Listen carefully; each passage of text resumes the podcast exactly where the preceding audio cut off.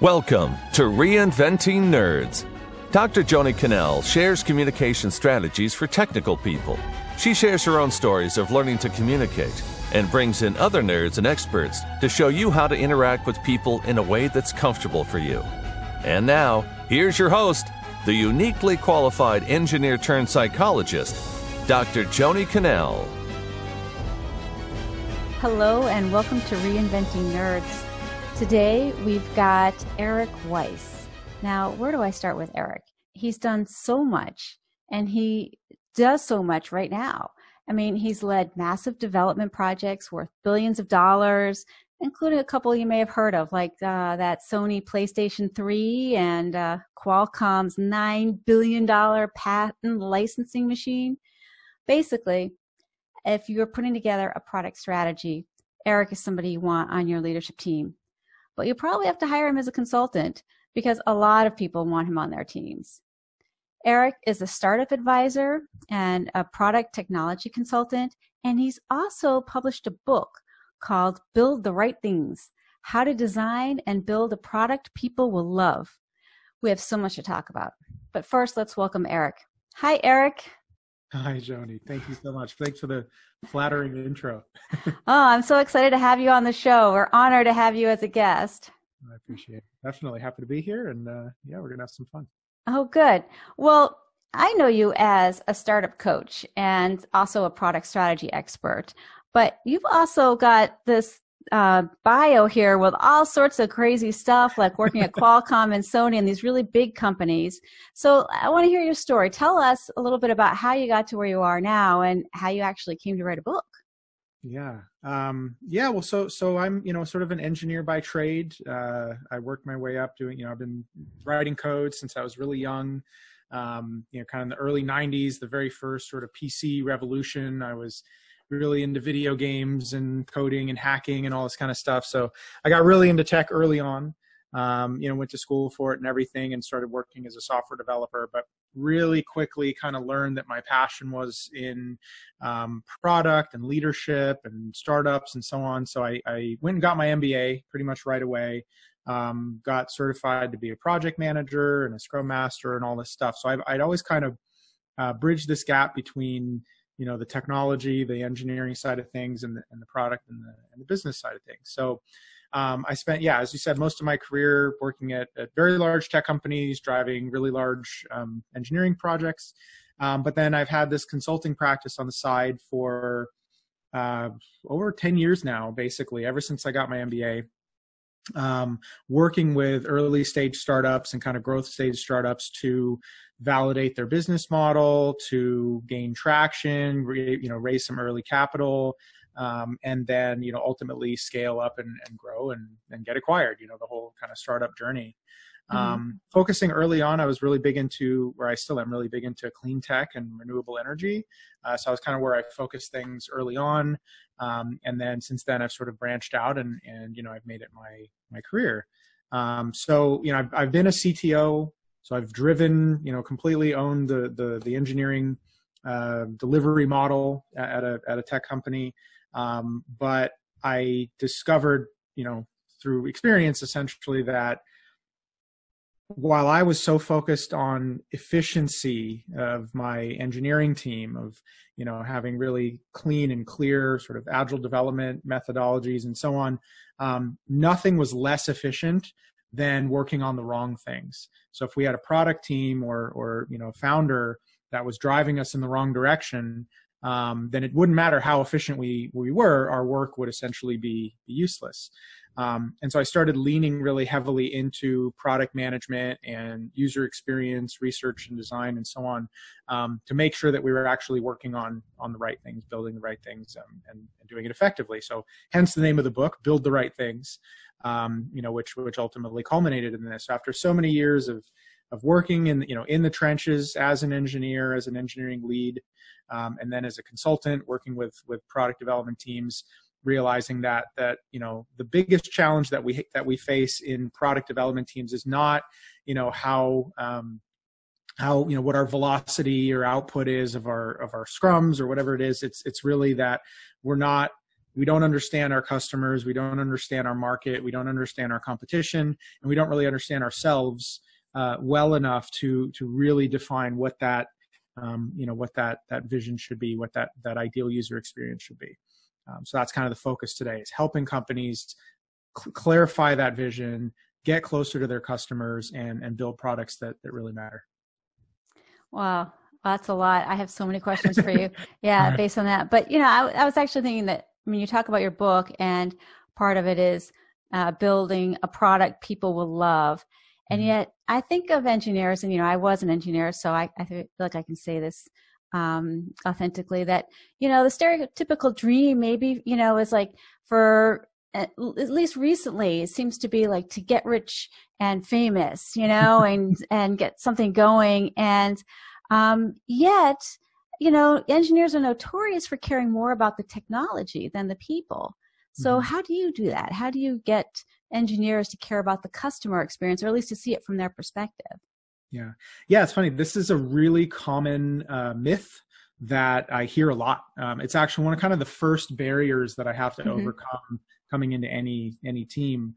Um, yes, engineers love technology. I mean, there's just a cool factor to it, and they want to work with with new things. But more than anything, I mean, engineers want to have purpose in their work right they don't want to feel like they are just you know been given this endless stream of work to do and just code things quickly and build features and whatever they want to know that that the work that they're doing has has meaning and has impact um, you know in, in in in the world and in, in real real people's lives and so you know using technology to enable um, some benefit to to real people is is is ultimately what engineers drive to do. They want their the thing that they build to have to have purpose. Um, and the other thing is that that engineering is a really creative endeavor. Um, engineers don't like to be told what to do any more than you know that a carpenter or any you know a painter would like to be told exactly how to, to paint or, or how to build something. And so engineers like you know we're, we're natural problem solvers. We like to be brought into a kind of nebulous difficult problem space and then given freedom and creativity to use technology and tools to come up with an innovative and, and novel solution to it. So, um, so that's it. I, I think the challenge is that too many teams are structured in a way, and too many leaders lead in a way that kind of puts pe- puts engineers in this mode where they're they're decoupled from the purpose of their work. Um, they're not given creative freedom, and and and you know they almost become sort of beaten down into this mode that that that is what you that is manifested in the way you mentioned, where they say, "I don't." I don't care. Just let me work. Just let me build something. Let me let me fool around with this new technology because that gives me some, uh, you know, some enjoyment. But but again, they're they're disconnected from the larger picture. Wow, that sounds like something that anyone, not just engineers, deal with. If they're too decoupled from the purpose of what they're doing or the impact that they have, uh, they lose motivation and engagement. So, uh, mm-hmm. bringing it out to the big picture and what their impact is, even if it's a small piece of code, right? Mm-hmm. It still is making the machine work. Yeah. Exactly. Um, well, how do you um, help uh, them understand what features the customers need? Yeah. Um, so, you know, the whole philosophy in, in my practice and, and, you know, I think agile development in general is around creating empathy.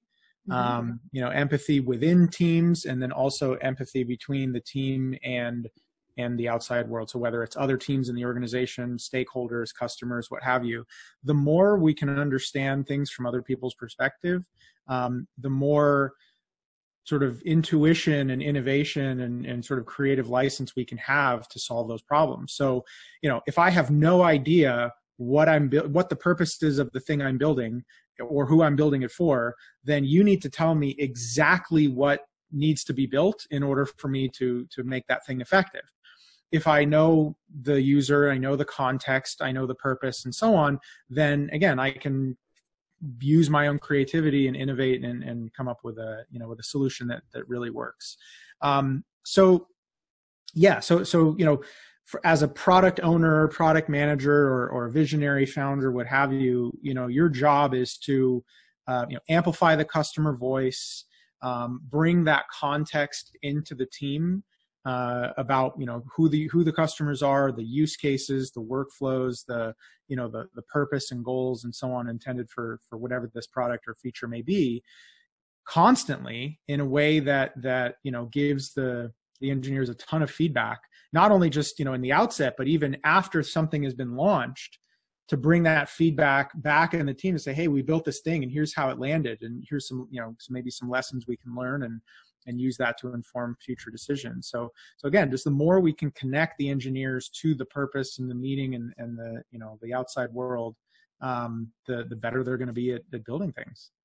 Is this like a face to face or uh, just mm-hmm. feedback, uh, data, or you know how do you get the yeah. engineers and coders to to actually understand the customers and what they're doing yeah all of those yeah definitely mm-hmm. so you know customer feedback uh, qualitative and quantitative is is a, a, great sort of constant data stream mm-hmm. so you know customer interviews surveys um, you know things like that and, using data and analytics to kind of drive um, mm-hmm. to, to, to, to, provide insight to the team as to how um, customers are using the product but yes absolutely uh, video face to face. Not only that, bringing the engineers out into the world where the product is being used. Right. You know, actually seeing it in action. Um, again, just creates a lot of context and, and appreciation for for what they're building. Yeah, sometimes like the real world is a lot different than a lab, right? they're like, wait, you have your coffee cup balanced on top of your computer? what are you doing? Yeah. you know, I actually, as a, I, I mentioned that a lot. I have a, um, I have an anecdote. So I was working on this music app for for runners called Rock My Run, and um, you know, so it was, a, it was a, a, you know music app, right? So it was a play button and skip, and you could read info about the music and just a general music player. And then what we didn't realize is that when you actually took the thing outside and then you stuck it in an armband and then you were running, you know the the real estate of the play button and the skip buttons you know if you hit the wrong button uh-huh. you, you would screw up your experience or like i'm not i don't care about this this tiny little font telling me about the song. I can't read it. It's you know direct sunlight and whatever. Um, and so it actually forced us to like you know take our product outside before we shipped it to a customer. And there's many times that we made design revisions because we actually used our product in the way that the you know the customers will yeah, that's key. Wow, that's a really good example too. Well, you know, one of the reasons I wanted to have you on the podcast is because I actually saw your talk at the Seven CTOs conference, and your talk was called Abandoning the Assembly Line Agile First Principles. Mm-hmm. Um, and you're also an agile coach, right? Mm-hmm. you do that? Yeah, okay. So I'm particularly interested in the people side of agile. And one of the things that you talked about was building effective teams. So can you tell us a little bit about how to do that? And uh, you know, we talk about the tech and the customers. What about the teams themselves? Yeah, yeah, yeah, absolutely. And that obviously is is the um, the foundation of everything. You know, the process and methodology doesn't matter if if the team doesn't uh, you know own it and internalize it, and they're not motivated, and so on. Um, so yeah, so you know, I, I have this agile coaching practice um, that is that pretty much comes right out of that talk. And, and in fact, that talk I give is it's sort of the kickoff to every new agile coaching engagement that I give. Um, and essentially, it's that you know there's two sort of failure patterns in the world of, of agile development. One is where you say you're agile, but you really have no methodology, um, and you just have this sort of task queue, this ticketing queue. People call it Kanban, but they're not really doing Kanban. They're really just you know they've just got a queue of endless tasks and they're just picking them off the top and, and getting them done um, and that was what i call the assembly line because there's this constant endless stream of work that's coming at you without any larger context right. it doesn't tie into any sort of theme or initiative or goal or anything mm-hmm. it's just these endless you know flow of, of tasks um, the other failure pattern is when you have this incredibly dogmatic approach to agile where you've got this agile you know the scrum bible and you you you very rigorous uh, ser- adherence to ceremonies and, and so on. Um, and it adds a lot of overhead but it's so easy to fake it. It's so easy to to do everything perfectly within the realm of the framework of scrum and yet still not adhere to any of the principles in the agile manifesto which is you know what i what i address in that talk mm-hmm. um, which, which is really what's meaningful, which is around, um, you know, connecting with with the, the, business you know on a regular basis delivering customer value iterating quickly so that you know you can adapt to changing uh, requirements and marketplace and, and all these other things um, and so i start with that you know with that manifesto uh, and and break down sort of the principles um, and then you know and then try to internalize that in the team so so to answer your question directly how do we create effective teams? I have this um, this kind of framework or these quadrants or let's just say there's there's four things that i that i focus on. Um, one is as i said before creating empathy. That's the first thing creating empathy within the team. So you know getting out um, what are the values of the team the shared you know shared values goals and principles. Um, uh, you know, creating a, a, an open and trusting environment where people can give each other feedback, um, and and then again through the customer voice and everything, creating empathy with uh, with the user. So that's kind of stage one. Um, stage two is you know they need to have uh, we need to build autonomy in the team. So they need to have all the skills and the tools and the resources uh, and the freedom that they that they need to get the job done. So if they're making a commitment to to a certain scope of work in a sprint that they have complete control over whether or not they succeed or fail. You know they own their they own their their destiny. Um, and then that creates an environment where where you have ownership and accountability. Okay so then we instill that they that they own their process they own their successes or failures they own their problems. Um, and and you know there's there's no one else to to, to point the blame to because it's all within that mm-hmm. team. And they've given all the tools and everything to work out these problems. Uh, and then the last piece is a, is a growth mindset. Um, so establishing a culture of continuous improvement and uh, and and you know again continually sort of coaching and, and guiding the team to always try to be you know one percent better. You know the cumulative one percent rule, right? One percent better than they were in the last uh, in the last iteration. So giving them that that forum to be open and reflect and be honest with each other and and have you know radical candor and and so on, um, and then just have that that mindset that they that they you know always want to keep growing and keep learning and, and being better. Wow, um, interesting. Um, and uh, it sounds to me like it, uh, it, the authenticity has to be there, otherwise it's it's not going to work. Yeah, absolutely. Yeah, absolutely. Well, I have a question that I've been meaning to ask for a long time, and you're the perfect person to ask it to. okay. because, I mean, I basically got out of engineering before Agile came around. And mm-hmm. I remember talking to a friend who's still an engineer, and he was talking about it. Like, we have these sprints, and it's, you know, two weeks, and you've talked about Agile is uh, like this marathon that never ends because you mm-hmm. keep sprinting, you know, you keep, and, and I'm thinking, like, okay, I can see the appeal for the business, right? Because that just means continuous improvement and people working hard all the time. Um, but what about the people? I mean, I can't even imagine running a marathon. First of all, it never ends, but sprinting one. I yeah. mean, uh, yeah, how, you know, how do people take care of themselves? What, how does that work? Yeah. Uh, yeah, no. So, so um, you know, this this whole concept of a sprint is uh, it, it it's sort of a myth, but it, it kind of paints this this image that we're going all out 100% of the time. We never stop, you know, pushing as hard as we can, um, and and that's that's a myth. You know, I think really the essence of of agile development is that we're looking for a sustainable pace that we can continue indefinitely because the purpose of of, of agile development and, and scrum certainly is to have some level of predictability when we know that it's an ever changing world right? So so you know waterfall and so on they kind of take for granted that the world is predictable when really it's not and that's why things always fall off the rails um, but with agile development we're trying to again get some degree of predictability when we know that the future is is uncertain so what we really try to do in agile development is to figure out you know can we assess and sort of trim to a level of productivity um, that is that is again sustainable, repeatable, predictable, and and so on.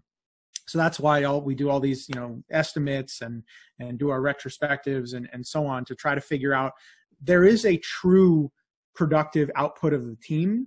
Uh, and we want to figure out what that is and then stick to that. So not to overcommit uh, and not to push ourselves so hard that that inevitably what happens is we start cutting corners uh, you know we accumulate technical debt and, and and and challenges and so on so that the system kind of grinds to a halt and then eventually what happens is we can't release any new feet you know we, our, our development uh, velocity slows down because we've we've engineered ourselves into into a corner essentially. So baking in time for you know maintenance and devops and you know bug fixes refactoring all these sorts of things. Now these are are software uh, specific terms but you know mm-hmm. there could be analogs in, in other industries.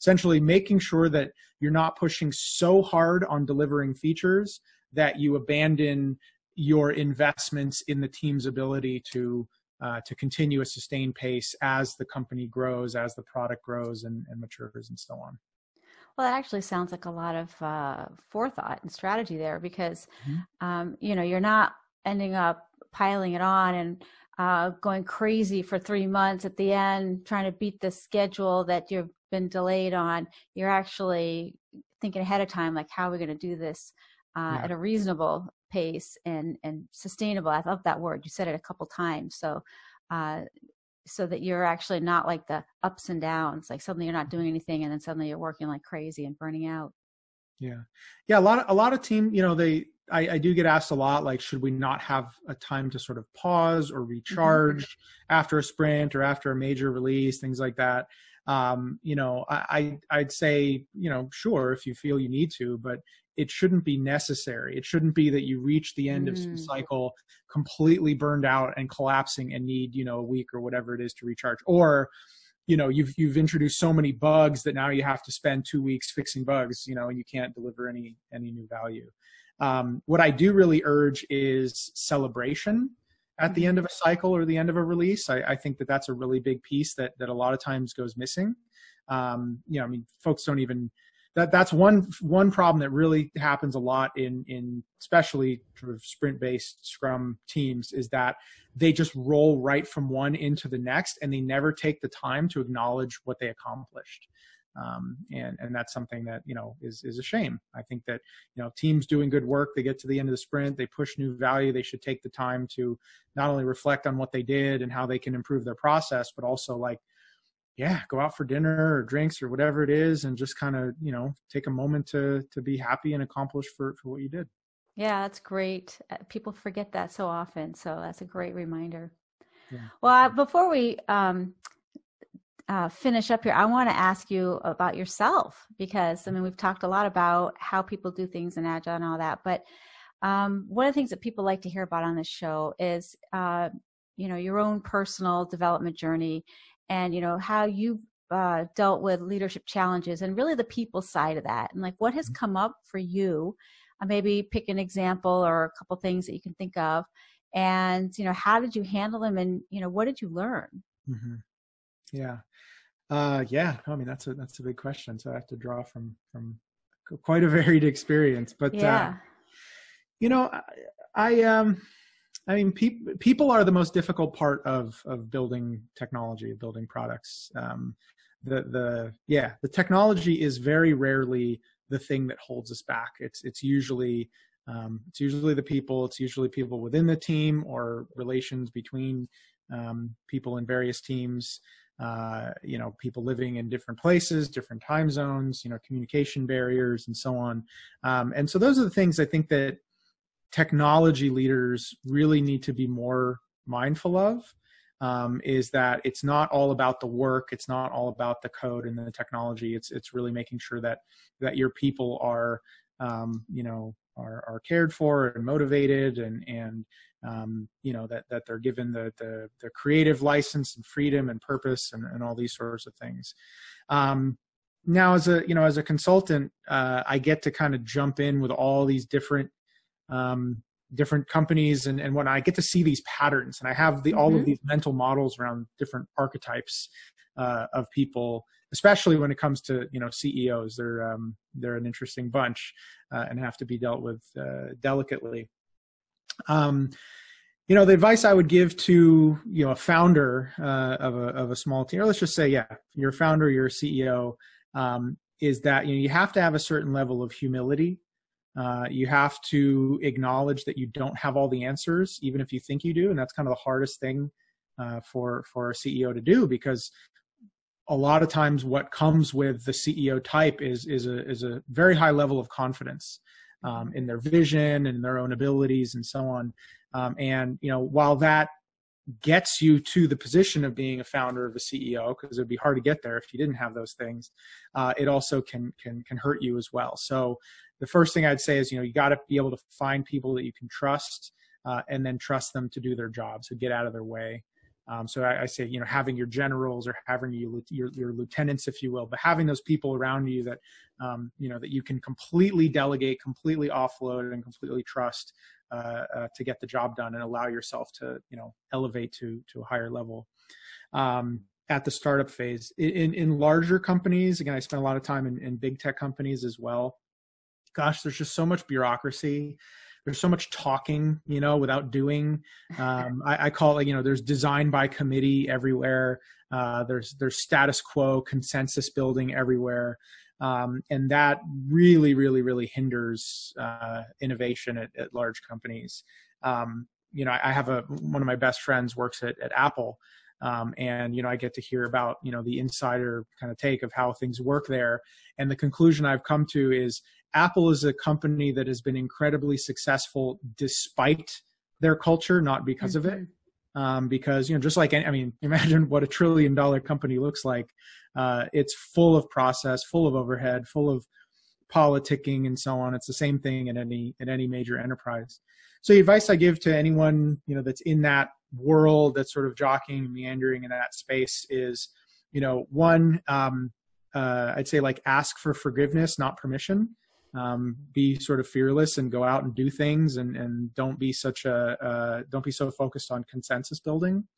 Um, and you know the other thing i'd say is is really try you know it, it, becomes that much harder to get that empathy piece. So to figure out where your work connects to the big picture and something that you really have to be mindful of. If you're a, a leader of a team at a large organization it's that much more challenging and difficult and important to figure out how to connect your people to the to the purpose. I like to say you know there's this this uh, cog in the machine mentality. Mm-hmm. and so i like to say that we want our people to feel like they're the machine not the cog you know? So how do we give them a sense of identity that they are they are the big picture they're not just this tiny little little piece of it? Um, and that just takes constant reinforcement and and uh, and you know again amplifying the customer voice mm-hmm. and so on. Um, yeah Wow. Uh, yeah, well, it sounds like uh, we need to go out for a drink sometime and hear all your stories because it sounds like you got some juicy ones that maybe don't want to air.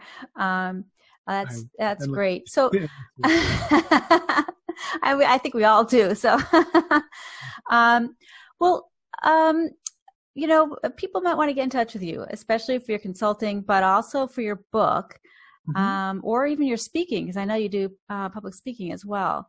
So, um, how do people get in touch with you? I mean, we'll have this written up on the show notes, but let's hear sure. it. Yeah, yeah. So, so my website is uh, fullcycleproduct.com. Um, and so on there, I'm actually giving away my book for free now. I, I, mm-hmm. I charged for it for a while, but then I just found myself just giving it away to anyone who would who would take it because I want to spread the message. So uh, yeah, if you go to fullcycleproduct.com, uh, you can just sign up and, and get a, a, free copy of the book, both uh, ebook and a, an audiobook. Uh, it's it's brief. I, I, made it intentionally brief uh, because I well actually I learned that um, in the world of business books, only 10% of people actually finish the book. Mm-hmm. Um, and so you know the the methodology or the approach I took is I'd rather have a shorter book that people finish than a longer one that people don't. Um, and so yeah so so go for that. And then um, that kind of leads into I, I, also built an online course uh, which is intended for early stage um, founders early stage startup founders so and, and product leaders product managers as well. Um, and you know kind of it kind of dovetails off of the book but but goes into a lot more detail and, and also expands on it. Um, but the goal there for me was basically I had this I've always had this really great audience with with startup founders but um, they don't have a lot of money and so it's always really hard for me to engage with them and i end up giving i ended up giving away a lot of myself for free uh, and so I, I, finally found a way to kind of provide value uh, to that you know to that group of people, that cohort of people at a you know a very low cost. And so and that, and that includes some some coaching as well. So um, you know the the basically the the cost of the course just pays for a little bit of consulting time with me, um, and then from there, yeah. So on my on my website, you can connect with me, and uh, um, I have links to all my social media. So I've got a, a YouTube channel uh, and a blog there as well. So I expand on this and a lot of other other topics, and uh, yeah, you, you can even um, uh, you'll if you sign up you'll get a little email. You can connect with me on on calendly book some time on my calendar and even get a little free one-on-one coaching if you're interested. Oh that's excellent. Yeah. Yeah. Oh, wow. So uh, go to eric's website. You can get his book for free and get some consulting in there too at a reasonable cost. Yeah. well thank you so much for being a guest on reinventing nerds eric Thank you, Joni. I appreciate it. It was great to great great being here for sure. Yeah, this has been really interesting uh, to hear uh, your advice and your varied experiences, and I think people are going to get a lot out of this. Um, thinking about it, and hopefully they will also connect with you after the show. So yes. thank you. Awesome. All right. Thanks, Joni. Appreciate it, and thank you everyone for listening. Yeah, and thanks to the listeners and the viewers. Uh, we're here at reinventingnerds.com. We hope you enjoyed today's episode of Reinventing Nerds and encourage you to apply what you learned to help you communicate better. For a free consultation with Joni to see how she can help you further, please visit reinventingnerds.com. Until then, embrace your inner nerd and remain true to yourself while you develop your communication strategies.